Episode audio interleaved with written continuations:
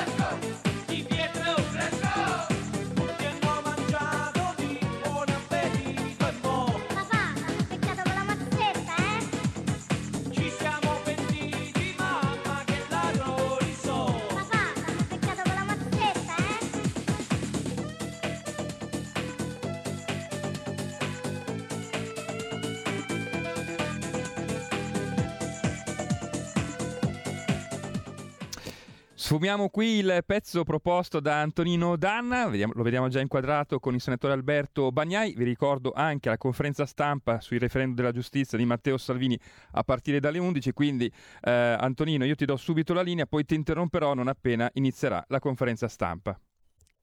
Scusi senatore per andare a San Vittore, cantava appunto Pino Campagna nel 93. Per fortuna noi ne abbiamo uno incensurato, quindi a San Vittore non ci va.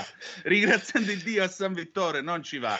Per Però mi no. vergogno come un ladro ad ammettere davanti a un rappresentante delle nostre istituzioni che io sì, posseggo questo vinile in cui Pino Campagna esaltava appunto Antonio Di Pietro diceva Antonio fai presto, mettili tutti al fresco, Di Pietro let's go, Di Pietro let's go. Era il 92, 93 e lui e Di Pietro divenne veramente l'uomo, il salvatore dell'Italia. Io ricordo persino mia nonna che raccontava di una sua amica che aveva incontrato poi Di Pietro uno dei primi comizi dell'Italia dei Valori e gli aveva chiesto, dandogli del voi, come si usa in Calabria, eh, ma com'è che possiamo salvare l'Italia, signor giudice? E lui le rispose: Venite con me, solo che poi non ha salvato l'Italia, almeno credo.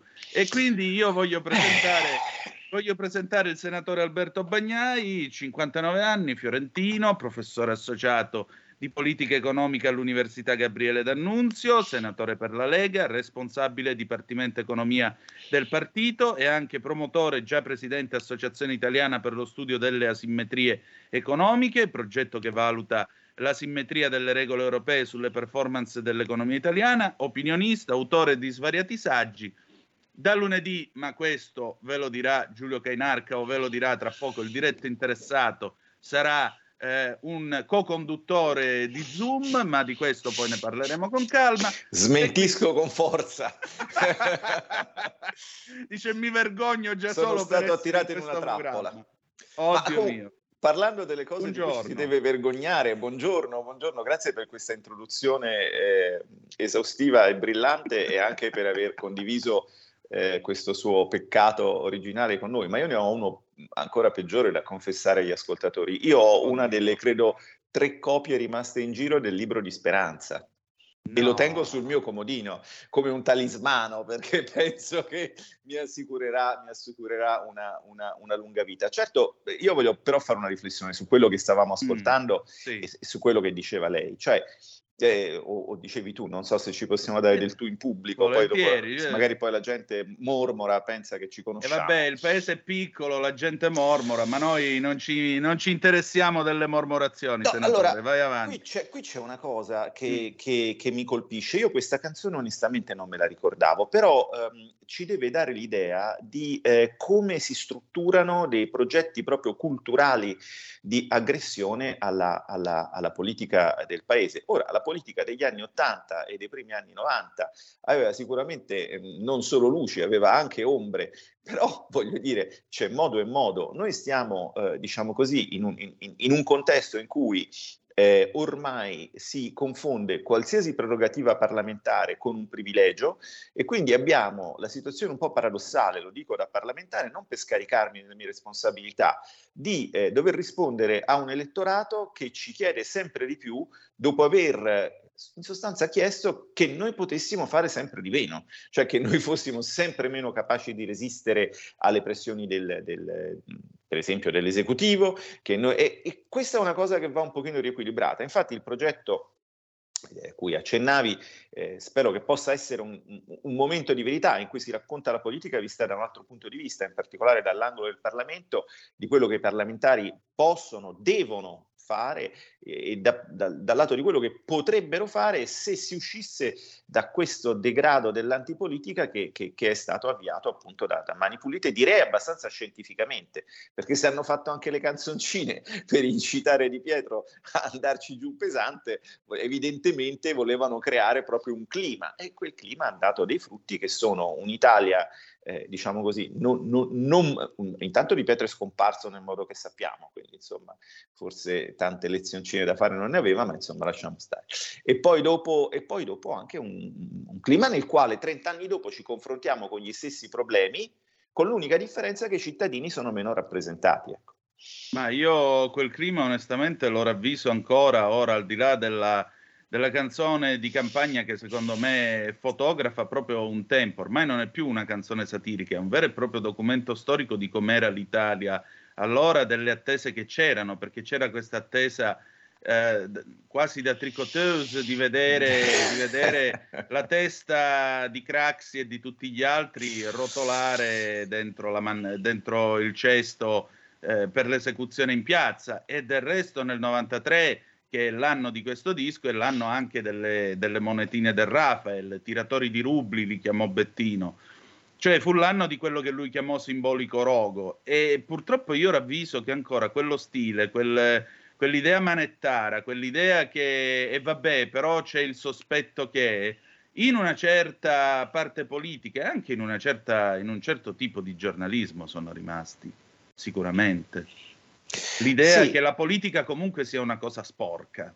Ma eh, diciamo che appunto quando, quando ho accettato con grande, con grande, orgoglio, con grande piacere, con grande riconoscenza, con grande impegno l'offerta di, di, di Matteo Salvini di candidarmi in un movimento che avevo finora visto solo dall'esterno, cioè raccontato dai giornali e dove ho scoperto uh, dei colleghi uh, splendidi, persone integre, persone competenti, vi devo dire che la perplessità era, ma io adesso diventerò un politico, diventerò una cosa sporca. Adesso, eh, finora sono stato un docente universitario, vabbè che anche i docenti universitari i loro scandaletti ce li hanno, anche quelli diciamo, non sono anche loro molto amici sempre, amici della stampa, però queste idee, e, e invece questo non va bene, perché, perché tutti si devono impegnare, l'impegno non deve essere percepito pregiudizialmente come una cosa sporca, come la ricerca del privilegio, perché non è così. Eh, mi farà molto piacere raccontare quanto si fa e, e, e quanto lavoriamo come Lega, come squadra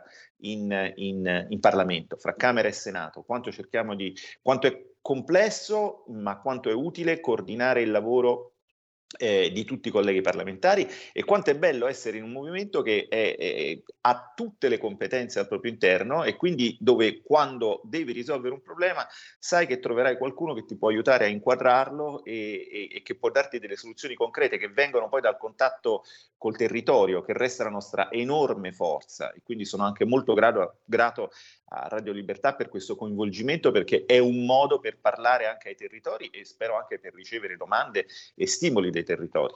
E infatti 0266203529 se volete intervenire per telefono oppure 346 642 7756 per le vostre zappe o whatsapp che dir si voglia. Zappe bellissimo eh sì qua è specialità della casa le chiamiamo zappe.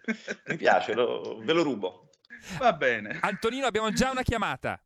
Ecco qua pronto chi è là sì, ciao Antonino sono Pino chiamo da Lisbona. Oi Pino ciao. Allora, che bella eh, saluto anche il senatore Bagnai. Eh, ecco, io volevo, eh, vorrei dire questo perché sono perfettamente d'accordo su quello che il senatore eh, ha detto. Io penso che di politica oggi come oggi ce n'è sempre più bisogno, cioè eh, dobbiamo recuperare innanzitutto il valore vero della politica, ma oggi secondo me c'è ancora più bisogno di ieri, perché eh, o la società diventa una società anarchica e questo non è immaginabile, oppure eh, pochi avranno in mano il destino di tanti. Questo non va bene, quindi vuol dire che la politica deve eh, recuperare il suo ruolo, ma deve essere sempre, sempre più importante per noi e, e ovviamente eh, la, quello che è stata la storia va bene, la mani pulite, è la storia, però adesso immagino che gli italiani si rendano conto tutti che eh, non si può andare avanti in questo modo. E quindi bisogna delegare eh, democ- in democrazia si delega a chi? A un politico. E il politico deve eh, ovviamente eh, recuperare eh, dignità, eh, cosa che negli ultimi anni sicuramente ha perso e questo eh, va, eh, va, va, rivalorizzata la politica. Vi ringrazio e ascolto con molta attenzione, sono molto contento di sentire queste cose. Buona giornata. Grazie a te, un attimo che ce ne sono altre due di telefonate. Pronto chi è là? Sì, pronto, buongiorno, sono Fabrizio di Sabio Chiese. Ciao Fabrizio. Sì, buongiorno, ciao Antonino. Un saluto al senatore Bagnai che, del quale ho una stima incredibile e volevo Grazie. fare una domanda di ordine economico e tecnico. Anche stamattina abbiamo sentito parlare d'Urigon, del problema della previdenza dell'Inps che è legata all'assistenza e sono anni e anni e anni che ci raccontano sempre che le pensioni non sono sostenibili, poi dopo andiamo a vedere, a me è capitato anche di parlare con qualcuno del CAF e mi dice no, se parliamo di previdenza, di contributi versati e di erogazione di pensioni, praticamente siamo sempre lì nell'ordine della parità. Poi c'è la questione dell'assistenza. Allora io mi domando perché chi paga i contributi col proprio lavoro debba poi farsi carico dell'assistenza che dovrebbe essere a carico della fiscalità generale. Questo vuol dire penalizzare chi va in pensione, penalizzare chi ha diritto a un giusto riconoscimento dopo tanti anni di lavoro e vorrei capire e chiedere al professor Bagnai se si può aprire qualcosa di un dibattito nazionale per venirne a capo, perché anche quest'anno ci sarà di nuovo la discussione sulla previdenza, sulle pensioni e tutti gli anni c'è questa incertezza per tutti. Grazie, vi saluto, buongiorno. Grazie, ultima telefonata, pronto chi è là? Buona giornata, buon senatore, la saluto e saluto anche Antonino. Sono Mimmo e chiamo da Napoli. Volevo Ciao, fare un Mimmo. flash, una domanda. Noi in quegli anni la- al di là del- della magistratura era a doppia cifra l'inflazione, era pazzesca l'inflazione, era insopportabile in quel momento lì, non potevi fare un mutuo nel 90-92, ti, ti, ti massacravano le banche e quant'altro. Allora la mia domanda è semplice.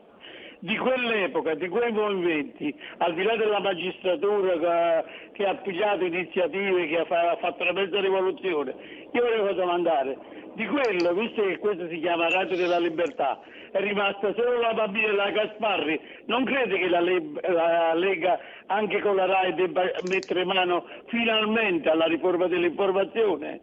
La ringrazio e la ascolto con attenzione. Grazie. Allora, eh, leggo anche una zappa che è arrivata. Buongiorno onorevole, una domanda marginale ma non estranea ai suoi interessi. Sta seguendo l'entrata della Croazia nell'euro? Grazie. E poi, tiratori di rubli, come disse Craxi, è un chiaro riferimento ai mai toccati politici del PC, PDS e DS. Allora, cominciamo dal primo. Pino, Pino il portoghese, che è uno dei nostri ascoltatori più affezionati, mh, veramente tutti e tre sono tre ascoltatori affezionati.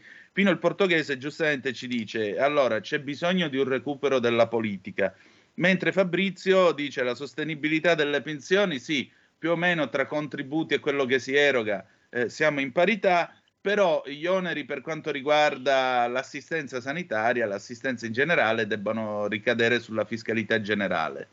Che cosa rispondiamo a loro due? Ma allora, intanto mh, grazie per, per farmi da segretario. Io non lo sapevo e quindi mi stavo annotando le domande perché detesto non rispondere. Erano tutte domande e, e- e soprattutto un'intonazione eh, molto interessante, mi rende ancora più contento di essere, di essere qui con voi. Eh, la massima, la massima eh, come dire, mh, quasi invidia per chi vive a Lisbona, una città bellissima, anche se dobbiamo sempre ricordarci che per gli italiani eh, andare all'estero può essere una scelta, ma può essere anche una costrizione in un paese che non riesce, eh, che non riesce a, a, a crescere. Dunque, ehm, sul tema eh, previdenza e assistenza eh, si lega un po' anche agli altri temi, perché è legato secondo me al tema fondamentale dell'informazione. Non capisco perché, ma nel dibattito nazionale e internazionale non si riesce a far passare questo, questo, questo principio che è stato stabilito, è stato ricordato dall'ascoltatore. Il sistema eh, pensionistico quindi previdenziale è sostanzialmente in, in, equilibrio attuariale e quello che grava sui conti dell'Inps è l'assistenza, come pure quando si fanno i confronti internazionali e si parla delle generose pensioni eh, italiane, eh, magari si dimentica che eh, su quelle poi ci si pagano anche le tasse, cosa che invece in altri paesi esteri non esiste. Cioè purtroppo il dibattito sulla riforma delle pensioni, che temo che tornerà di moda, perché tornerà di moda già a marzo, quando l'Europa emetterà le sue eh, raccomandazioni raccomandazioni specifiche per paese e, quando, e, e, e, ancor più a fine anno, quando terminerà questo periodo di allentamento delle regole, è un dibattito che è falsato da pregiudizi che però i grandi media non ci aiutano a, a, a rettificare. Ecco, in questo siamo alla terza domanda, infatti, di Mimmo da Napoli, quando dice non è il caso di ripensare l'informazione, quantomeno il RAI. Ma allora, il tema, il tema della, dei rapporti fra politica e informazione è piuttosto delicato, nel senso che io personalmente quando ero eh, diciamo così, un, un, non ero un politico, mi permettevo di criticare l'informazione molto, molto, uh, molto radicalmente. Nel senso che secondo me eh, eh, l'informazione è il sale della, della democrazia, perché nella democrazia per definizione è il popolo che dovrebbe, con varie forme, decidere e se il popolo viene disinformato decide male. E su tanti temi, a partire da quelli dell'Unione Europea, per arrivare a quelli previdenziali, per arrivare a quelli economici, ma anche a tanti altri, purtroppo l'informazione ma mh, mm, mh, mm, vogliamo parlare per esempio di come siamo informati sulla pandemia, eh, l'informazione è sempre distorta, questo eh, sempre, molto spesso e soprattutto nelle sue fonti, diciamo così, del servizio pubblico accade che non ci sia abbastanza pluralismo. Naturalmente se lo dice un politico, se un politico si lamenta dell'informazione, diventa subito, eh, diciamo, a, a, a, editto in... bulgaro entrare in politica ti indebolisce paradossalmente perché ah tu politico prepotente che vuoi eh, coartare la libertà di espressione del ma io, noi siamo per la libertà siamo a Radio Libertà siamo un partito che difende la libertà che ha cercato di difenderla strenuamente anche in questa fase eh, molto critica per il paese. Non, non sempre ci siamo riusciti ma continuiamo a combattere. E quindi non si tratta di impedire alle persone di dire quello che vogliono anche contro di noi. Si tratta tratterebbe di permettere che ci sia almeno una voce che ogni tanto possa, come dire, dissentire dal, da, da, dal coro. E in Italia in questo momento diciamo, si contano veramente sulle dita di una mano. E questo è il segno di un sistema dell'informazione malato dove il servizio pubblico oggettivamente dovrebbe fare di più. Però, eh, diciamo, in, in, questa fase politica, in questa fase di, di, di governo, stiamo cercando di sfruttare i margini che abbiamo, ma insomma c'è sicuramente ancora molta strada da fare.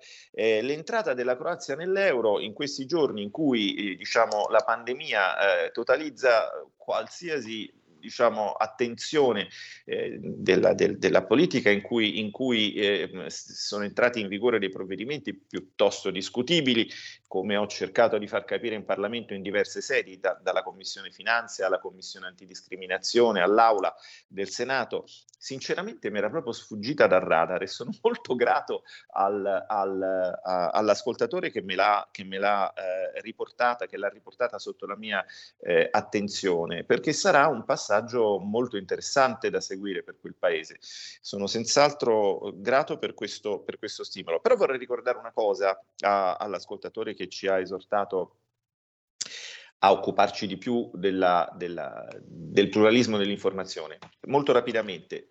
Sì, in perché realtà... dovremmo andare un attimo in pausa, senatore. Io ti chiedo 20 secondi di tempo, poi rientriamo subito.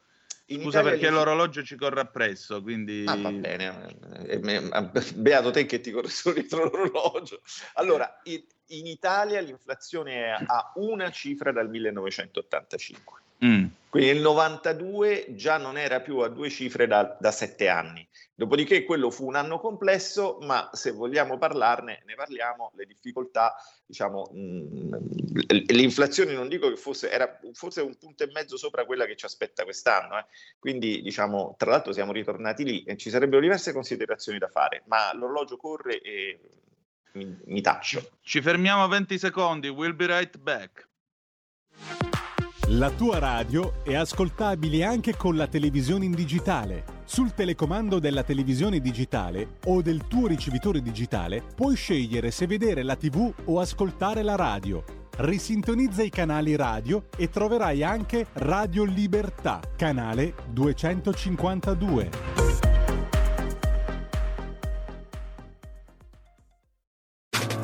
Stai ascoltando Radio Libertà. La tua voce libera, senza filtri né censura. La tua radio. E ridiamo subito la linea ad Antonino Danna e ad Alberto Bagnai. Stiamo, siamo collegati anche con il canale social di Matteo Salvini. Naturalmente, non appena inizierà la conferenza stampa di Matteo Salvini sui referendum della giustizia, Antonino, ti avviserò. Se vuoi, abbiamo ancora una chiamata. Esatto, le due A di Radio Libertà, Alberto Bagnai e Antonino Danna al microfono con voi qui a Zoom, 90 minuti in mezzo ai fatti. Gianni da Genova, pronto chi è là? Allora, un saluto caro al senatore Bagnai che siamo in buone mani. Ecco, vorrei dire, caro senatore, la questione del PNR che, che è stata messa ogni PS spinto come la risoluzione di tutti i problemi. Noi sappiamo benissimo come Lega che invece son, sono soldi prestati, condizionati, che non porteranno sicuramente a nulla di buono. Quindi bisognerebbe vedere di rilanciare la nostra economia, come la Lega sa benissimo, che i piccoli imprenditori, le, le, le partite IVA, eccetera, che sono quelli che creano il PIL in Italia, il PNR deve essere annullato perché non, non, porta nulla di buono. Noi sui conti correnti abbiamo circa 2 mila miliardi, ma è possibile che non si possa fare dei BTP come era stato detto anche dalla Lega a, a, a soltanto per gli italiani e, e, e, ne verremo fuori e fare delle cose come si deve, dato che noi abbiamo gli uomini nella Lega per fare le cose come si deve, per l'economia reale non, e per la virtuale. Un saluto e un abbraccio. Grazie, grazie. Ma intanto eh, in questo momento il segretario Matteo Salvini a una riunione di coordinamento dipartimenti, fra un po', fra un po ci, ci, toglierà la parola e, e, e, ci libererà e poi io dovrò raggiungerlo in Senato. Ehm, do, in quella riunione ho appunto sollevato il tema che ha appena sollevato l'ascoltatore di Genova, cioè il racconto il racconto che viene fatto del PNRR, intanto bisogna ricordarci che questo PNRR nasce come impianto e il presidente Draghi lo ha anche detto sostanzialmente eh, sotto il, il, il, governo giallo-rosso e quindi diciamo eh, mh, tutta una serie di eh, impostazioni poi sono state modificate in corsa ma erano state date lì. Noi abbiamo sempre sottolineato il fatto che il beneficio netto finanziario per l'economia italiana non era poi così eh, stratosferico. Sarà forse la prima volta in eh, oltre eh, 30 anni che eh, l'economia italiana si trova a essere marginalmente beneficiario netto di fondi europei per alcuni anni, ma c'è il tema delle condizionalità che la gente sta scoprendo piano piano. Che cosa vuol dire condizionalità? Ma dico una banalità, adesso da eh, gli amministratori a livello dei comuni agli amministratori a livello del governo, ci si rende conto che quei soldi arrivano se ci fai quello che diciamo noi. E quello che diciamo noi in alcuni casi non è direttamente eh, come dire, allineato all'interesse di, delle nostre filiere e dei nostri territori. Il caso più lampante è quello dell'automotive, dove, dove sostanzialmente la brusca transizione al, all'elettrico eh, sta nei tempi che sono prospettati dalla, dall'Unione Europea ci crea una quantità di problemi enormi sia sotto il profilo diciamo, della tenuta delle nostre filiere industriali sia sotto il profilo geopolitico perché per, per dirla stretta e, e, e, tenere tempi radiofonici non è che sia un gran vantaggio passare dal dipendere dal petrolio degli arabi a dipendere dal litio dei cinesi per le batterie e non è che esatto. sia un gran vantaggio in termini di inquinamento eh, passare da, da, da, dai fumi di scarico alle batterie esauste che non si sa come riciclare quindi qui c'è tutto un discorso che andrebbe fatto in modo meno ideologico e certe volte ci si chiede quanto certi orientamenti di politica non riflettano l'interesse che certi paesi europei hanno di relazionarsi con l'Est anziché con l'Ovest, che sarebbe in realtà, eh, diciamo così, eh, noi siamo più per relazionarci con, con, l'Ovest, con paesi che hanno la libertà nel DNA. Ecco, e qui mi fermo, non voglio essere, visto che prima si erano evocati i rubli, ci siamo capiti, insomma, cioè il discorso del comunismo versus le democrazie occidentali, ecco, in questo caso la Cina. Ecco, è, sono è, arrivate... Sono arrivate intanto altre zappe, ne diciamo tre. Antonino, chiedi a Bagnai se non è il caso di inserire una moneta parallela. In Germania ne fanno largo uso. Ciao Rick da Varese. E dov'è la moneta parallela in Germania? Questa la sto sentendo ora. Poi... In Germania ce ne sono tante, anche in Italia sì. ce n'è qualcuno. Sì, sì, poi, poi, ti dico. Io sono rimasta ai bitcoin, ammetto. Poi, buongiorno. Pre... Buongiorno, quella a me pare una truffa come quella dei tulipani olandesi. Uh, pregiatissimo professor Bagnai, sono molto contenta che lei sia entrato nella Lega. Mi pongo una domanda: come ha fatto la sinistra a farsi scappare uno come lei? Un saluto, Mary. Ammirazione infinita al senatore Bagnai, grazie per il suo lavoro. Chiedo una parola di conforto per i reclusi non vaccinati.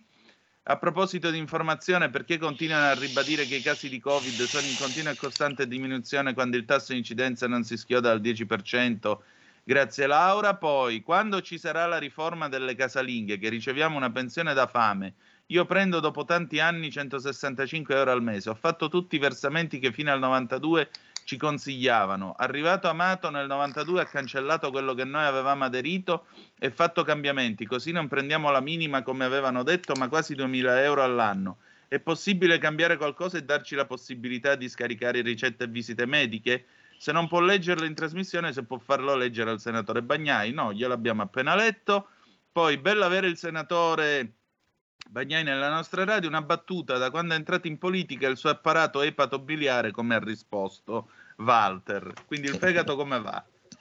Allora, il fegato va abbastanza bene, devo, devo fare l'analisi del sangue domani. La preoccupazione del, del, mio medico non è tanto per il fatto di essere entrato in politica, quanto perché prendo altri farmaci, per cui, che ne so, sai, un po' vecchietto, la pasticchetta per il colesterolo, per... quindi il fegato, diciamo, ma la politica, diciamo, eh, non è come si pensa. Quando entri, purtroppo, purtroppo, e meno male, devi fare lo sforzo e impari a farlo di mh, ascoltare e apprezzare le ragioni dell'avversario. Quindi, come dire, non è che ogni volta ti viene un, un travaso di bile come magari si pensa. Certo, bisogna apprezzare le ragioni dell'avversario mantenendo le proprie, ci vuole un equilibrio. E quindi ogni tanto, però il fegato sta a posto. Eh, allora, valute, par- eh, non so, in che ordine andiamo? Per quel che riguarda... Valute parallele, sì.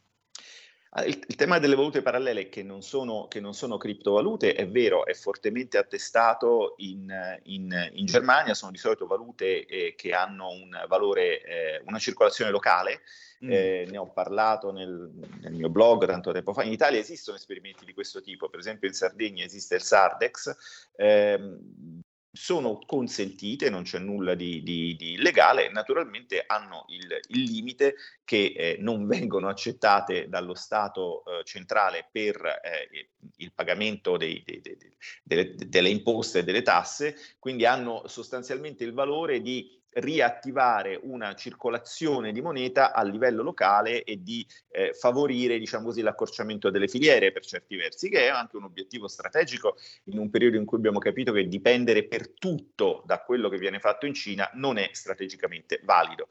Apro e chiudo una parentesi per dire che anche la circolazione dei crediti fiscali, che la Lega ha sostenuto in varie sedi e che è un pezzo del, del, del meccanismo dei vari bonus edilizi, è di fatto stabilire una valuta mh, a questo punto nazionale parallela. Eh, e credo che sia anche per questo che ci siano pezzi del governo che sostanzialmente mh, sul 110% hanno svolto un'azione che non vorrei, non vorrei chiamare di sabotaggio, ma sicuramente con, lo, con, l'ottimo motivo del contrasto alle frodi, che come sapete riguardano il 110% solo per il 3%, il 97% dipende da altri bonus, però con lo, l'ottimo motivo del contrasto alle frodi hanno voluto affossare questa misura che consentiva una circolazione di liquidità perché se tu il credito lo fai circolare, ci, ci paghi beni e servizi e, e, e di fatto però è, è, è, limitata nel tempo perché poi quando lo porti in compensazione quella moneta muore, non c'è più, però ecco, diciamo, questa è una riflessione che va fatta, secondo me questa misura un senso ce l'aveva in, in condizioni di emergenza e, e, era giusto sostenerla. E, ehm, come ha fatto, perché eh, se la sinistra si è rassegnata a, a perdere, io sono anche un gran rompiscatole, per cui sì, si saranno anche rassegnati.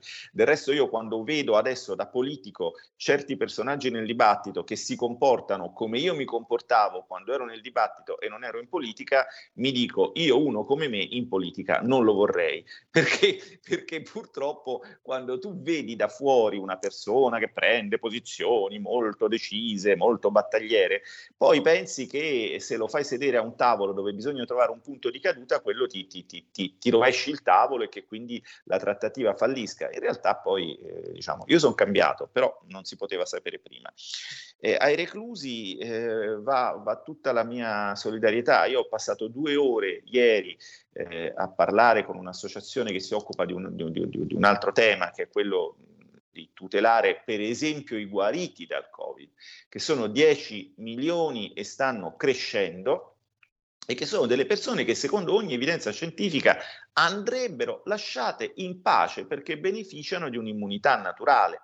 Ora, questo è un tema che ci dovremmo porre. Per esempio, di guariti non si parla assolutamente mai, Poi voglio anche dire che dal mio personale punto di vista l'idea di eh, non far accedere al posto di lavoro chi non ha il Super Green Pass è radicalmente sbagliata. Io la contesto, mi dispiace, quel decreto non l'ho votato e, e faremo il possibile per fare in modo che con la fine dello stato di emergenza anche questa misura inutilmente vessatoria venga eh, totalmente eh, cancellata. Andrebbe cancellata ieri, andava cancellata il, il, il, 15 febbraio per quel che mi riguarda. Lo dico, è, è, un'opinione, la posso esprimere. Nel, nel, eh, eh non, non aveva senso i numeri ci dicono che non aveva senso. Anche questo fatto di, eh, voglio dire, dal punto di vista del diritto costituzionale, il governo deve decretare in condizioni di necessità ed urgenza. Noi abbiamo inventato l'urgenza differita, cioè ti faccio un decreto urgente il primo gennaio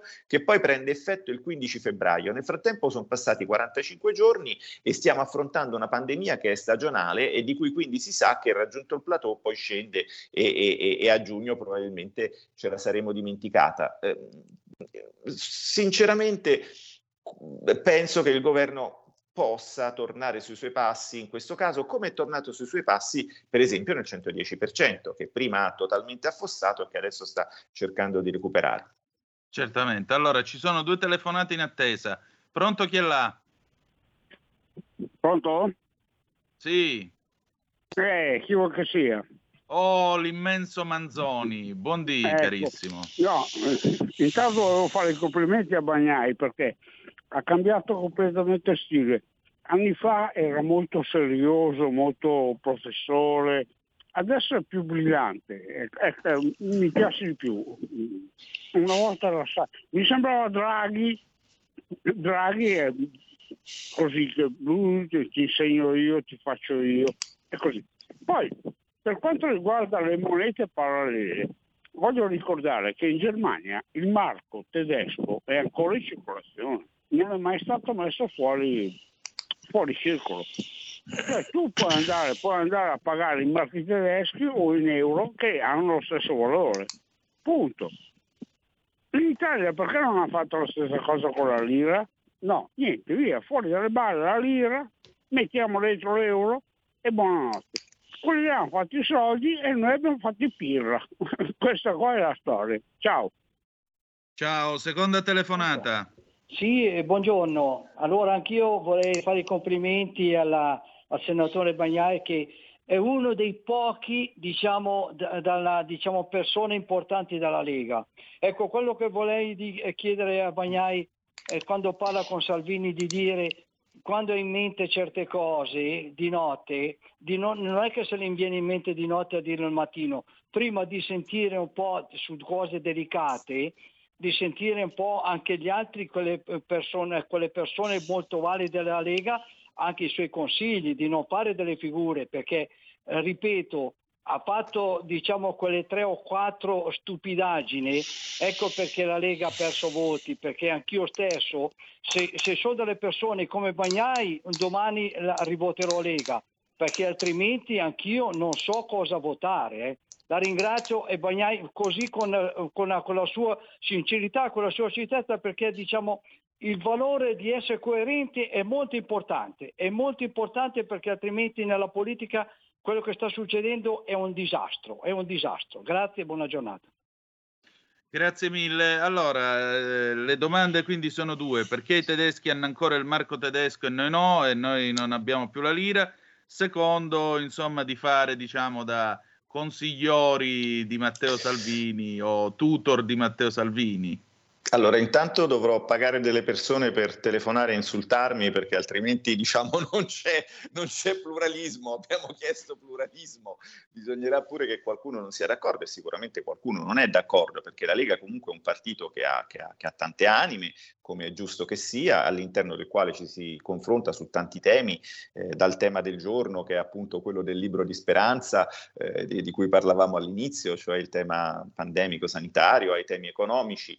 Ehm, nella Lega sono importanti tutti dal mio punto di vista. Io imparo tantissime cose dai sindaci che, che, riesco ad incontrare, imparo tantissime cose dai miei colleghi che a loro volta spesso sono amministratori, eh, imparo tantissime cose da chi è lì da, da, da, da prima di me, come non so, il Senato per noi un punto di riferimento ovviamente è il senatore Calderoli che fra l'altro ieri ha, ha, messo a segno alcuni importanti gol venendosi eh, approvati i referendum sulla giustizia che sono un eh, punto molto importante di una riscossa del paese. Siamo partiti parlando di mani pulite e 30 anni dopo mani pulite la magistratura che era all'epoca eh, egemone, che, che, che era diventata il vero e, e tuttora in parte è or, eh, organo di indirizzo politico del Paese, mentre in una repubblica parlamentare l'indirizzo politico lo dovrebbe dare il Parlamento, a causa della sua, diciamo, per dire una parola difficile, hubris, cioè diciamo, della sua tracotanza, si trova in una fase politica debole perché sono emerse tante cose che non andavano.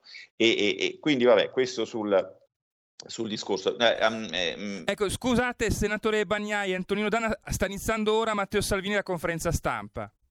Ce ne andiamo. Esatto. Grazie, noi eh, ci rivedremo, ci rivedremo, ma non vi possiamo anticipare niente. Senatore, grazie del tuo tempo. Grazie a te, grazie a te Antonino, a presto. A presto. Allora, adesso linea al segretario della Lega, Matteo Salvini, che sta per tenere, sta iniziando questa conferenza stampa sui referendum. Grazie a tutti, appuntamento domani alle 10.35 trattabili su Radio Libertà e ricordate che the best is yet to come, il meglio deve ancora venire. Vi hanno parlato Alberto Bagnai e Antonino Danna. Buongiorno. Imprenditori, giuristi, magistrati, medici, avvocati, industriali, docenti universitari, sindacalisti.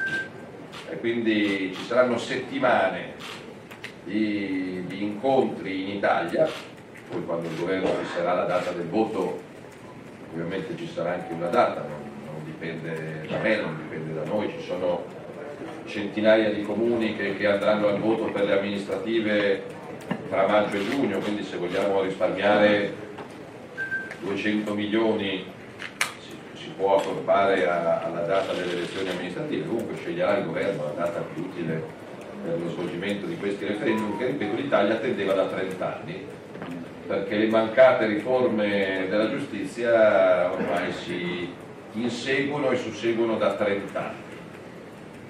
Quindi non, non torno nel merito tecnico, però per, per togliere la politica e le correnti dai tribunali per avere processi più veloci, per evitare le migliaia di innocenti in galera senza condanna, per avere una magistratura più libera. Io ringrazio ad esempio il senatore del Partito Democratico Zarda che oggi in una bella intervista dice come questi referendum possano servire ad avere una magistratura veramente più libera, più autonoma, più indipendente, non saranno più le correnti a scegliere chi promuovere, chi nominare, chi eleggere, quindi è anche un inno alla libertà della stragrande maggioranza della magistratura che è veramente sana e indipendente.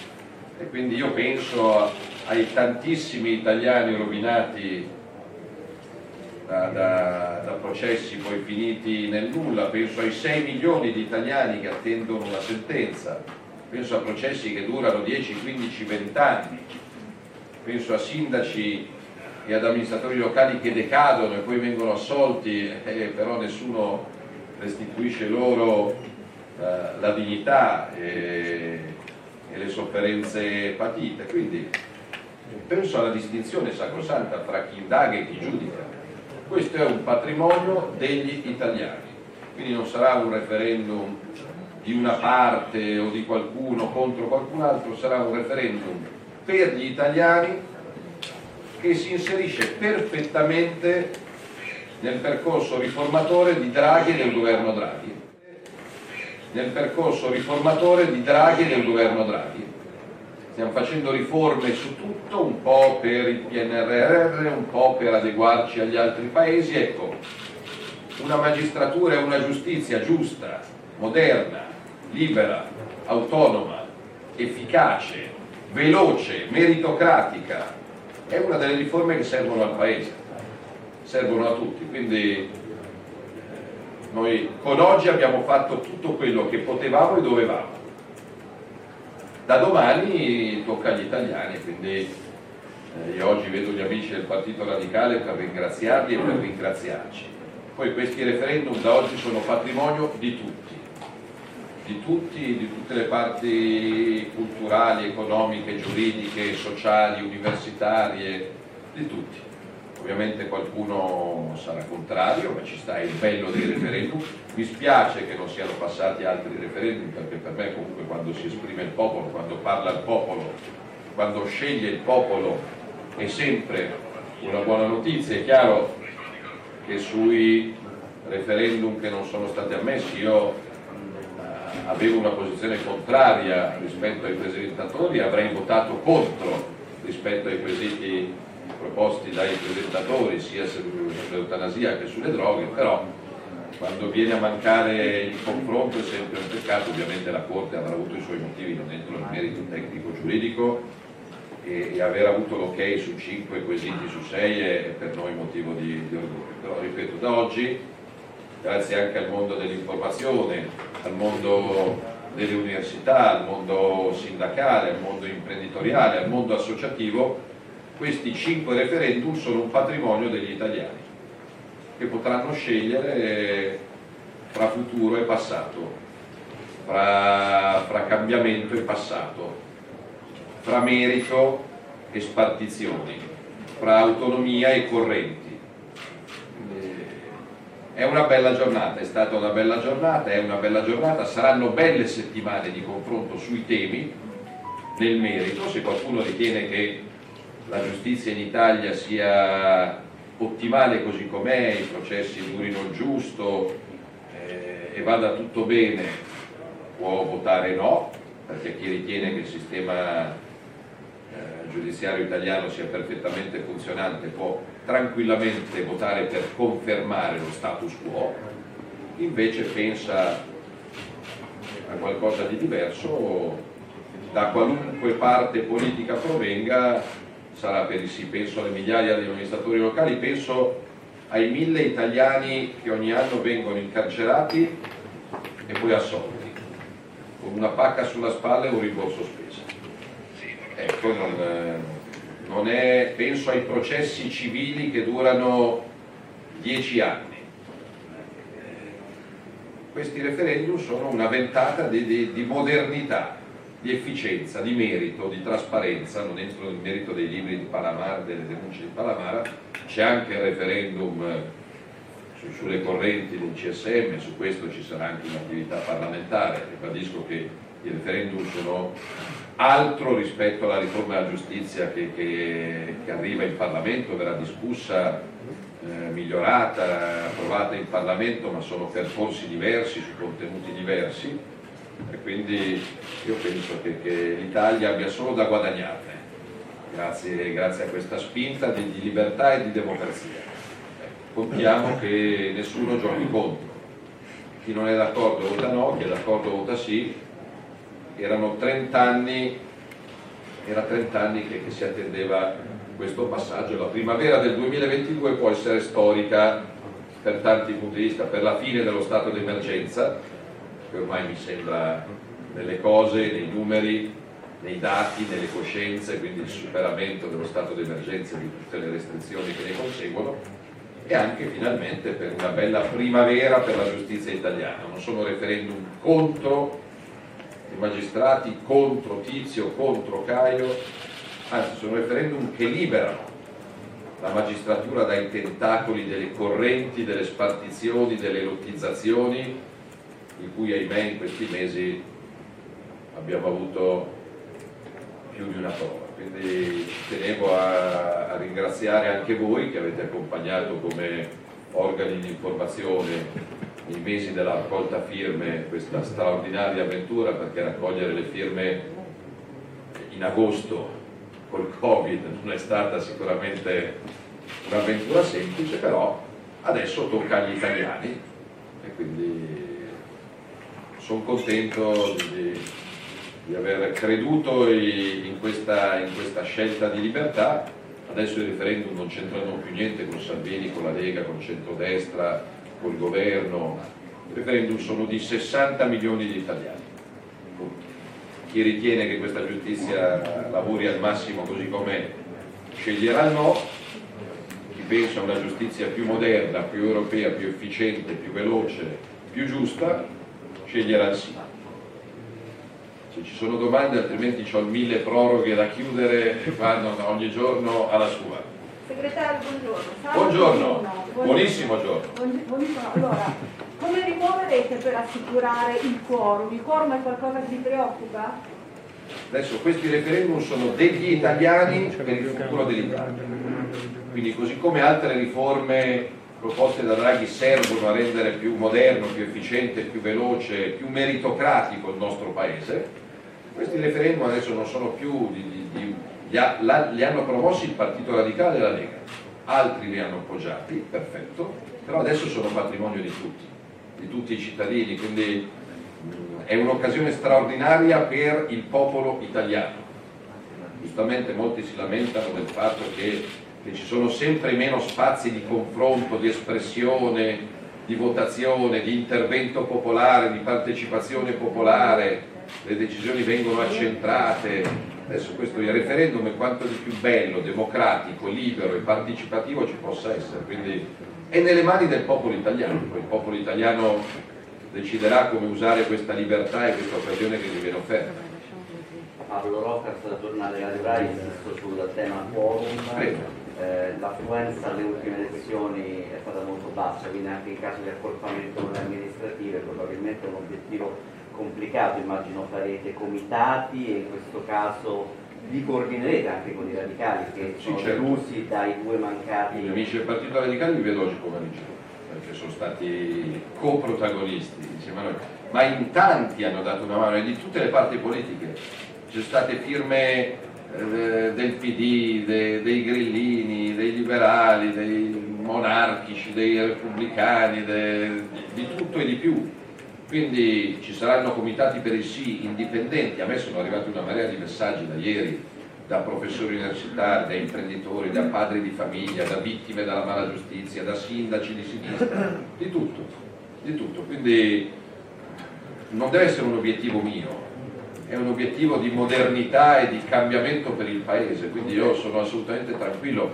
Se si vogliono risparmiare 200 milioni, la metto in ottica molto, stiamo discutendo del decreto mille proroghe e ogni milione può essere una boccata d'ossigeno per qualcuno che in questo momento è in difficoltà, stiamo lavorando a un decreto energia domani che spero arrivi a 5, 6, 7, 8 miliardi di euro, quindi 200 milioni non, non cambiano i destini del mondo.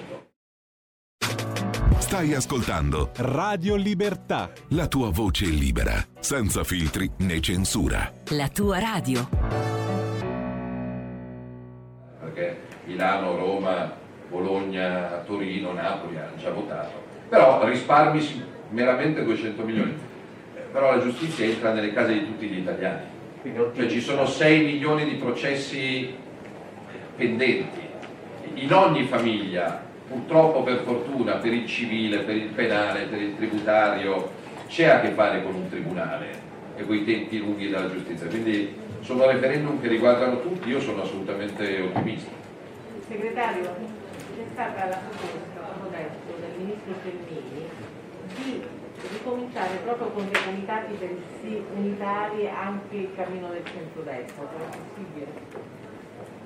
Ma sicuramente queste sono, sono conquiste liberali, moderate, di centrodestra, fra virgolette, quindi sarebbe molto bello che, che sulla spinta riformista di, di questi referendum che si fondano sul merito, sulla trasparenza, sulla modernità, sull'efficienza, si ricreasse un centrodestra che guarda avanti, ma non solo. Cioè a me non serve, io non mi sono dannato l'anima in giro per l'Italia a raccogliere firme, a incontrare gente eh, per, per il centrodestra. Cioè, sicuramente sono, la separazione delle carriere ci hanno provato tutti, da decenni a questa parte. Eh, se ci riusciamo noi sono felice, però non è una battaglia di centrodestra. Ripeto, ci sono parlamentari, e io vi ringrazio, liberi del centro-sinistra che dicono sì, che hanno firmato, che hanno raccolto le firme e che hanno già preannunciato un voto a favore. Ci sono magistrati in carica che si sono esposti per il sì, ci sono giornalisti, ci sono avvocati, ci sono imprenditori, ci sono medici, ci sono scienziati. Quindi sicuramente il centrodestra unito darebbe bella prova di sé a fare campagna referendaria, però non penso a dei comitati per il sì di centrodestra. Do per scontato il sì ad alcuni quesiti di tutto il centrodestra, ma non solo. Non solo. Ecco, io spero che anche nel mondo dei 5 Stelle, che hanno nella giustizia ovviamente uno dei loro focus, ci sia spazio di dibattito almeno su alcuni di questi quesiti. Per alcuni di questi quesiti sono nel nome della trasparenza, dell'efficienza, della meritocrazia, la lotta alle correnti. Non so chi può difendere le correnti partitiche che portano alla nomina nei tribunali italiani. Quindi sicuramente il centrodestra può ri- ridare forma, sostanza e coerenza anche partendo da questi quesiti, però faccio un esempio. Stanotte al decreto mille proroghe il centrodestra compatto più altri hanno votato per eh, tenere a, a 2.000 euro il tetto di spesa in denaro contante che, che altri volevano abbassare a 1.000 euro. È un piccolo esempio fra tanti, eh, perché poi me ne interessano a più. Cioè, al mille proroghe è passato ad esempio il bonus per aiutare a pagare la patente, per, eh, la patente C per i camionisti, che sono milioni di euro perché è una spesa enorme, quindi non vi sto ad annoiare su su tutto quello che stiamo approvando, però il centrodestra compatto ottiene risultati, questo è poco ma è sicuro. Centrodestra diviso no.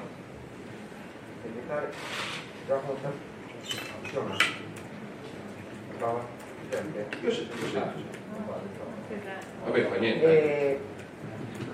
Non funziona. No, usiamo quelle cose sentono a casa sentono. Ah, perfetto. Ah, perfetto. Giacomo Salvini, Fatto Quotidiano. Mi ricollego alla domanda della collega sul centrodestra perché in queste ore da Fratelli d'Italia c'è l'ipotesi che proprio Fratelli d'Italia potrebbe fare campagna per il no sui due quesiti che loro non hanno sottoscritto. Lei come vedrebbe una cosa del genere? Benissimo, a me interessa che, che la gente si informi, partecipi, poi chi è per il no è per il no, chi è per il sì è per il sì. Però politicamente come fate a fare una campagna insieme per le amministrative? No, ma sono due temi diversi, ma se il senatore Zanda del PD dice sono dei referendum utili e intelligenti, poi io e il senatore Zanda abbiamo due posizioni diverse su come si vota a Catanzaro o a Como con Fratelli d'Italia saremo alleati in tutta Italia, se su un quesito o due quesiti la pensano in maniera diversa, viva la libertà. E l'altra cosa che volevo chiederle, ehm, oggi sono 30 anni da Mani Pulite, certo. uno, uno, dei vostri quesiti è quello sulla custodia cautelare. Sì. Eh, diciamo anche nella vostra base molti giuristi criticano l'aspetto, il quesito perché rischia di eh, lasciare fuori anche diciamo, criminali, scippatori, ladri, eccetera. No, no. Lei non come, cosa si continua ad andare in carcere se c'è pericolo di fuga, se c'è pericolo di inquinamento delle prove e per reati violenti e reati gravi anche per pericolo di reiterazione del reato. Semplicemente vorremmo evitare che marcissero in carcere le decine di migliaia di italiani che sono in carcere, sono stati in carcere senza una condanna in via definitiva, che poi sono stati assolti con una pacca sulla spalla e qualche euro di risarcimento. Quindi violentatori, rapinatori, spacciatori, assassini e delinquenti vari, ovviamente come è giusto che sia, continuano ad andare in galera. Io ricordo però a me stesso che ogni giorno, questi sono i dati, ogni giorno, quindi anche oggi, anche oggi giovedì 17 febbraio, vengono arrestate e incarcerate tre persone che poi verranno assolte, dichiarate innocenti. Tre persone al giorno sono mille persone all'anno. Non si tratta di, di, di, evidentemente di stupratori, spacciatori o scippatori, si tratta di innocenti. Ecco, io vorrei che i colpevoli andassero in galera più velocemente, non dopo dieci anni, e gli innocenti finissero di essere con la custodia cautelare usati come merce di scambio. Quindi sono assolutamente in linea, così come la legge Severino si è colpevoli, almeno così, così dice il codice, eh, se si è condannati in via definitiva. Se si è condannati in primo grado e se poi si è assolti in secondo grado. Cioè ci sono sindaci di tutte le parti politiche, ma alcuni hanno firmato, dal PD a Fratelli d'Italia, che sono stati sospesi, sono stati vilipesi, sono stati oltraggiati, infamati e poi assolti. E hanno perso tutto. È, se sei condannato in via definitiva, il tuo posto è il carcere. Punto. Ad oggi, io non so, poi sentirò oggi il garante dei detenuti, però penso di non sbagliare di troppo se ad oggi un terzo dei detenuti nelle carceri italiane siano eh, in carcere in attesa di giudizio. Eh, in alcuni casi di gravità straordinaria, eh, sicuramente la custodia cautelare è sacrosanta, però mi rifiuto di pensare che un terzo delle persone che siano oggi in carcere lo siano senza una condanna in via definitiva, molti di questi poi verranno assolti, hanno la vita rovinata, la famiglia rovinata, l'impresa saltata e mi scusi abbiamo sbagliato. Non è possibile. Buongiorno.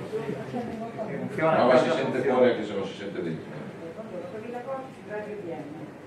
Volevo sapere sulla bocciatura del referendum sulla responsabilità civile diretta delle cose, e, diciamo, i motivi importanti che vengono considerati un referendum innovativo invece di un referendum abrogativo. Questo non denota un po' una certa... Ah, perché poi non denota una certa anche da parte della Corte Costituzionale, secondo lei? Eh, vedremo le motivazioni sulla bocciatura dei referendum eh, su, sulla responsabilità civile diretta, che peraltro era già stato proposto in passato, quindi noi non abbiamo fatto altro che riproporre qualcosa che era già stato proposto, però oggi è una giornata di, di, di cambiamento e di futuro, quindi non, non, so, leggeremo le motivazioni, però non, non, sto a criticare. Posso dire che mi spiace per i tre referendum bocciati, anche per gli altri, eh. ripeto, io al referendum su, sulla morte procurata o, o sull'uso delle droghe avrei votato ovviamente contro, assolutamente contro. Però per me il referendum è comunque uno strumento sempre bello di partecipazione, di confronto. Mi spiace che, che sia stato negato questo, però va bene lo stesso. Una domanda se è possibile sulla Bolkestein. Prego. Ieri comunque anche un gruppo di balneari è venuto a sì, sì, certo. Montecitorio e, e se c'era un altro modo diciamo, di affrontare sì, visto che è una legge delega, quali saranno diciamo, le vostre proposte sul cambiamento? Ma io ho incontrato sostanzialmente tutte le associazioni, so che oggi ci sarà una conferenza stampa di commercio a cui partecipa anche il Ministro del Turismo, io ringrazio le associazioni perché hanno dato un contributo molto importante, la bozza di partenza proposta dal governo è stata ampiamente modificata e migliorata, con alcuni punti importanti che tutela le piccole imprese, tutela chi è in attività da 5 anni, tutela le concessioni legate a chi ha, a chi ha un albergo, prevede il valore, il valore dell'azienda, prevede il valore dell'ammortamento, quindi in caso di subentro i sacrifici verranno compensati e pagati. Altri passaggi verranno proposti come emendamenti durante la discussione, penso alla sacrosanta mappatura delle coste italiane che, che, che è giustamente richiesta, penso alla tutela di chi ha un'attività in essere, siamo a metà dell'opera, diciamo, e dopo tanti anni anche questo è un punto che, che contiamo a soluzione, grazie alle categorie, li ho incontrati ancora ieri, ho incontrati una quindicina, quindi il confronto quotidiano è assolutamente fondamentale, l'emendamento approvato dal governo non è soddisfacente al 100% ma al 50%, diciamo che il Parlamento potrà apportare altre modifiche positive, penso a un passaggio sul codice della navigazione, quindi ci sono passaggi tecnici che, che per queste, poi non sono solo 30.000 attività, ci sono più di 100.000 attività connesse alle concessioni demaniali marittime, pensiamo ai chioschi, pensiamo agli alberghi, pensiamo ai porti, ai campeggi, non ci sono solo le spiagge con gli ombregoni. No, abbiamo lavorato con loro per migliorare il testo e continueremo a lavorare con loro per migliorare il testo. Segretario, Ludovica Ciliano, la Sette, lei prima diceva non sarà un problema se la Meloni farà campagna su quei due quesiti, però è stata proprio la Meloni a dire che c'è un problema tra voi di posizionamento sui temi, quindi le chiedo se lei è d'accordo su questo intanto e se conta di incontrarla per confrontarvi. Sì, sì, ma ci incontreremo anche, io in, questo, in questi giorni sto lavorando, io fino a che non vedo il decreto energia non dormo cioè, in questo momento l'emergenza nazionale non sono gli equilibri fra partiti o coalizioni, è la luce e il gas.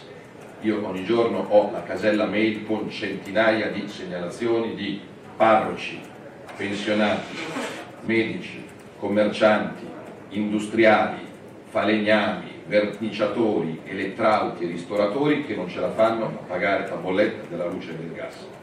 Noi non riusciremo a dare tutto a tutti, però se domani vedrà la luce come da me auspicato e come da me richiesto da due mesi, un decreto da 4, 5, 6, 7, 8 miliardi, non lo so, ci stanno lavorando, che attenzione non prevede solo dei contributi nell'immediato fondamentali per pagare le bollette, ma che prevede anche degli interventi a medio termine, cioè estrarre più gas dagli attuali giacimenti eh, in Adriatico, sì, raddoppiare il gas che arriva dal TAP, sì, lavorare ai rigassificatori fermi da anni, sì, fare impianti nuovi di stoccaggio, sì, fare accordi col Qatar, con la Russia, con l'Algeria, con la Libia, sì, investire sulle energie rinnovabili, sì, quindi c'è bisogno di fare altro, tornare a fare ricerca sul nucleare di ultima generazione, sì, però intanto servono dei soldi veloci, io stamattina ho fatto una proposta, io sono contro gli espropri,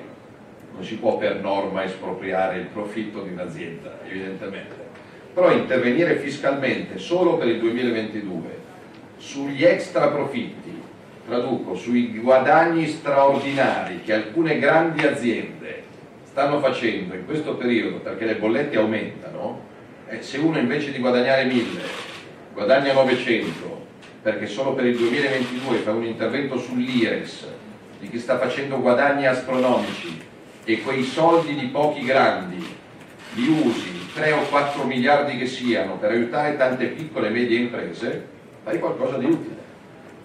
Fatto questo, finito questo, portato a casa il mille proroghe, portato a casa il decreto energia, ci ritroviamo come coalizione, facciamo, portiamo, anche perché c'è da confermare il sindaco di Alessandria, c'è da eleggere il sindaco a Catanzaro, quindi sono tanti sindaci da eleggere e lo faremo insieme. Quindi lei non vedo Assolutamente no. Io sono solo contento di quello che la Lega sta ottenendo stando dentro il governo e parlavamo prima dello stato d'emergenza, il 31 marzo scade lo stato d'emergenza, sì, mi sembra nei fatti, nei numeri che dal 1 aprile non ci debba più essere lo stato d'emergenza con tutto quello che ne consegue. Però queste, queste battaglie le fai se sei dentro il governo e se riesci a portare tutto il governo sulle tue posizioni. Martelli Retragora, sul decreto di domani lei sarebbe soddisfatto sintetizzando con una cifra vicina ai 5 miliardi e poi sullo scostamento di bilancio il ministro Patuanelli 5 Stelle qualche giorno fa adesso ha invitato a considerarlo proprio in relazione alle bollette. Lei pensa di riuscire magari anche con 5 Stelle a fare pressione su Draghi che non è di questo avviso? Mi sembra che eh, aiutare le imprese, gli artigiani e i commercianti a continuare a lavorare sia fondamentale per la ripresa di questo Paese. Quindi da Draghi in giù e in su tutti sono consapevoli dell'emergenza, poi non, non mi attacco al numero. Non... Io sono contento se domani finalmente arriva in Consiglio dei Ministri il decreto energia, perché quando ho cominciato a parlarne a dicembre c'era qualche vostro collega che sui giornali mi prendeva in giro Salvini invece di occuparsi di grandi temi si occupa delle bollette e della luce del gas. Siamo arrivati a metà febbraio, adesso penso sia, ahimè, di, di dominio pubblico che le bollette della luce del gas sono un'emergenza nazionale. Noi usciamo a Dio piacendo e grazie ai medici dall'emergenza sanitaria, ma rischiamo di entrare in un'emergenza energetica, economica e sociale. Quindi non so se poi i miliardi saranno 4, 5, 6, 7, 8, più sono meglio è L'importante è che ci siano interventi strutturali, se bisogna fare degli scostamenti si facciano gli scostamenti. Non, come i referendum, il costo della luce e del gas non è una battaglia di parte. Se arriva il decreto energia domani non è una vittoria di Salvini, è, è un bene per il Paese. Se passano i referendum non è una vittoria di Salvini, è un bene per il Paese. Quindi diciamo che, che conto che sia una bella primavera quella che stiamo vivendo, difficile per gli italiani, per molte famiglie e noi cerchiamo di essere d'aiuto. Buongiorno, tecnico, Antonio Bravetti, Agenzia Rine. Volevo Buongiorno. tornare un attimo ai referendum. Prego. Ieri la Corte ne ha bocciati due, cioè oltre a quello sulla giustizia ha bocciato quello sull'eutanasia e sulla cannabis. Oggi pomeriggio alla Camera c'è il testo sulla, sull'eutanasia, sul suicidio assistito, anzi, si dovrebbero cominciare a votare gli emendamenti ed uno dei primi emendamenti prevede eh, la bocciatura totale del testo. Volevo sapere cosa voteranno i deputati della Lega su questo provvedimento. L'ho detto prima, io la penso come il Santo Padre, sulla vita. Per me la vita è vita e quindi questo vale per eh, il suicidio procurato o per le droghe. La Lega vota per la vita e ai referendum avrei fatto onestamente, liberamente e severamente campagna per il no sia sulla morte procurata che sull'utilizzo di alcune droghe quindi in Parlamento voteremo di conseguenza. Grazie e buon lavoro a tutti. Un nuovo modo per sostenere la tua radio. Visita radiolibertà.net. Ti basta un clic e potrai versare il tuo contributo volontario direttamente online. Potrai donare con ogni tipo di carta di credito, anche prepagata. Ti aspettiamo online su radiolibertà.net. Sostieni la tua radio con il tuo contributo volontario. Radio Libertà. La tua radio. Diamo voce alla nostra gente. Le passò usa tanti anni, da quando ero anche in pivello, quello tempo così bello che mai ci seppe scordare. Me ne andavo in tu caruggio, a demuame coi gardetti, e i mudi mascarsonetti che se te non puoi mostrare se non hai a luasca e ci volte me a fuggiva e formai ma comitiva. Se non hai limo a bagnare in scimacchia o passo neu a San Pela da fugge e cantaimo sotto voce. Questa antica me canzone che li adunde te. ricordo a me casetta de quando anco in figge che le adunde te. Te ho ricordo me giocao che scordasse non sape che le adunde te. Coi patelli e quattro stress e a fascia po' figge mi daieva me furtigna per rivedere i me caruggi, a me casa i me strofuggi, che me stavano tanto che. Fatto poi un po' più grande, me ne andavo alla cassera, coi figli giocava lea, quei figgette da mette. A sette in in de porte, se giocaivi me vedine, e se ziardo e fissa mille, se con piacere miei tempi quando a porta serviva con spaghetto e a sei affitto in letto ne mettevano a dormire. Cosa sono queste palanche? Cosa servono in vegetto? Casse sena meschinetto, forse nuove di mai più. Che gli adunde te mi ricordo a me casetta di quando ero anche in figge che le adunde te. Te lo ricordo me ciucao che scordasse non sapeva e dopo Matteo Salvini diamo subito la linea a Fabrizio Graffione. Beh, direi buongiorno a tutti da Genova e dalla Liguria, anche con questa musichetta di sottofondo di Bruno Lauti che salutiamo un grande nostro cantautore genovese. Passiamo subito al nostro primo ospite della mattinata perché abbiamo pochi minuti oggi che è il capogruppo regionale Stefano Mai. Ciao Stefano, sei in linea? Ciao, sì, ci sono, ciao Fabrizio, buongiorno a tutti. Allora, abbiamo ascoltato Matteo Salvini poc'anzi in diretta conferenza stampa Beh, volevo ricordare che la Regione Liguria è una delle nove regioni italiane che ha presentato il referendum e sul territorio si sono dati da fare gli amministratori locali, i militanti, i sostenitori che volontariamente sono andati nei nostri banchetti, nei nostri gazebo a raccogliere le firme.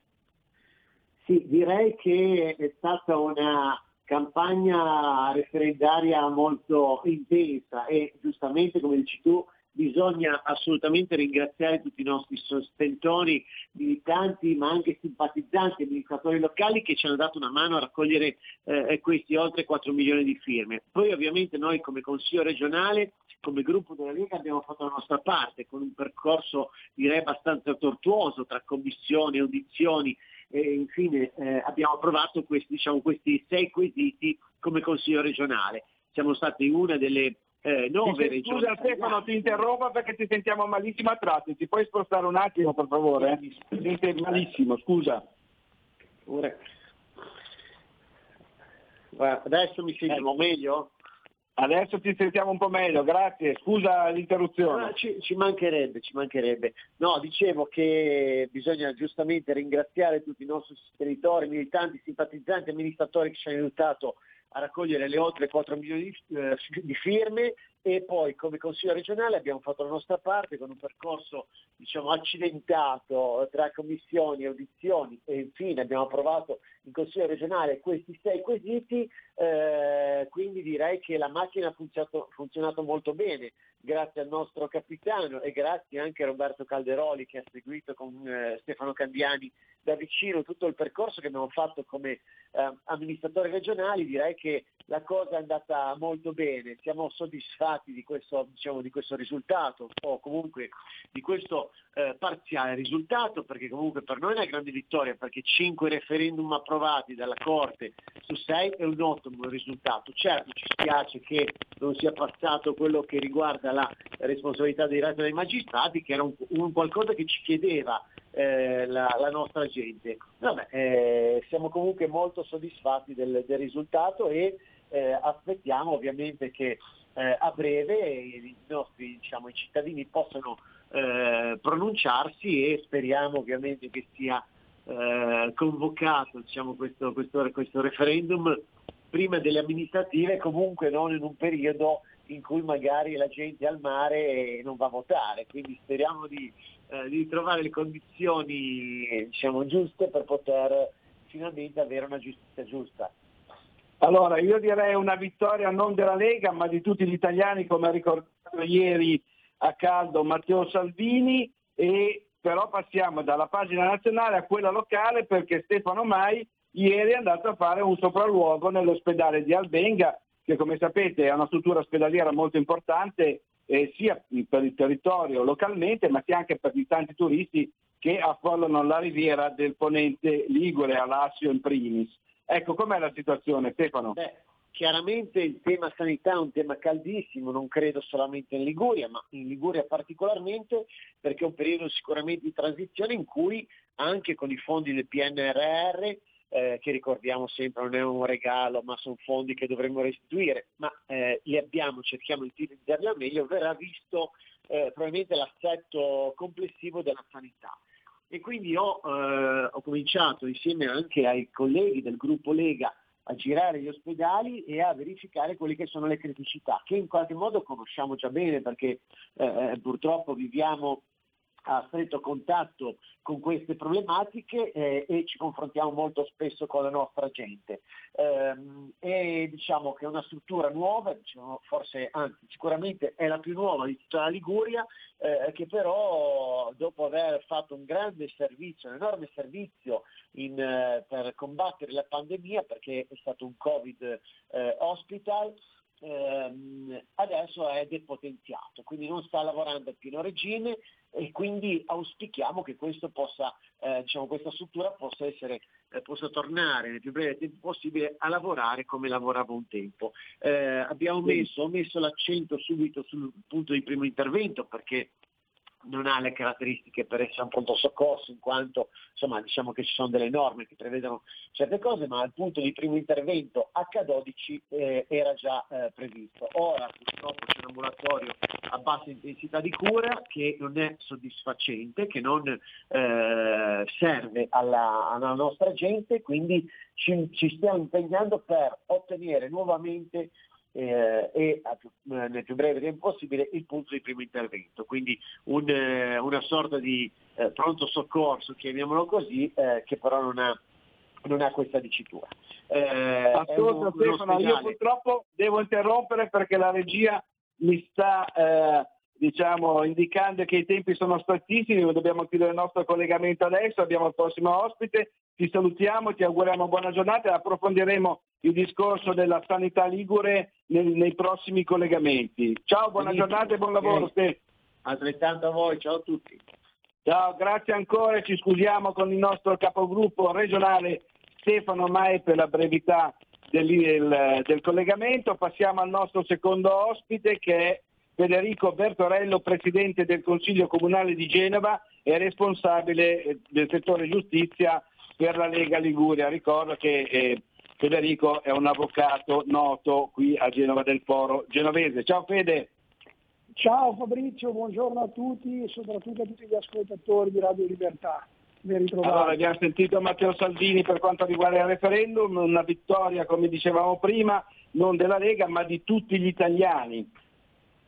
Ma eh, io sono molto felice, uno perché lo sforzo profuso da tutti noi, eletti, rappresentanti dirigenti politici, ma anche militanti, cittadini e tanti avvocati penalisti e non solo che quest'estate hanno collaborato con noi eh, fino all'autunno, fino a ottobre per raccogliere le firme in tutte le piazze, in tutte le vie, eh, io parlo di Genova e della Liguria, ma italiane, eh, è andato a buon segno perché comunque ben eh, quattro eh, dei sei referendum che avevamo proposto sono stati, sono stati approvati. Devo dire mi spiace un po' sulla responsabilità civile perché i magistrati continuano a essere una categoria privilegiata anche per quanto riguarda i loro errori, però ripeto, io vedo il bicchiere per tre quarti pieno perché soprattutto sulla separazione delle carriere, sugli erro- sul, sulle candidature al CSN e insomma eh, anche il quesito sulle cosiddette porte girevoli sono stati, sono, stati, sono stati approvati dalla Corte Costituzionale, quindi la parola agli italiani. Ecco, perfetto. Senti, passiamo un attimino anche da un tema qua eh, locale genovese. Eh, tu che fai presidente del Consiglio Comunale, un po' la situazione sotto controllo. Giorgio Viale, il nostro assessore personale, sono pochissimi, proprio una quindicina, ventina di dipendenti con il Super Green Pass. Ecco, com'è la situazione qui a Genova? No, ma la situazione direi che è tranquilla. Eh, io vi parlo anche da avvocato del lavoro, il Tribunale di Genova ha respinto tutti i ricorsi che sono stati presentati eh, per, per ancora insomma, eh, i, i contrari al Green Pass, quindi la, la stessa giurisprudenza si è consolidata e anche questo ha contribuito alla- a favorire le vaccinazioni. Quindi direi che sul comune, come ha detto il mio collega, amico Giorgio Viale, non ci sono grossi problemi, le persone stanno osservando le regole, giustamente, però lasciatemi dire che io sono molto d'accordo con la linea del nostro segretario, con la linea di Matteo Salvini, perché con questa discesa dei contagi speriamo questa quasi fine di questo dramma pandemico poi si possa progressivamente, con cautela ma progressivamente allentare, allentare, la- allentare le restrizioni. Ecco. Benissimo, ti ringraziamo Federico, ti auguriamo buona giornata e buon lavoro. Grazie a tutti voi, viva la Lega, viva Matteo Salvini e viva Radio Libertà. Arrivederci a tutti. a. Ciao, ciao, ciao, ciao. Grazie ancora al nostro Presidente del Consiglio Comunale di Genova, Federico Bertorello. Oggi una puntata molto ristretta, ci sentiamo giovedì prossimo. Da Genova e dalla Liguria è tutto. Linea Milano da Fabrizio Graffione. Avete ascoltato Zoom, 90 minuti in mezzo ai fatti.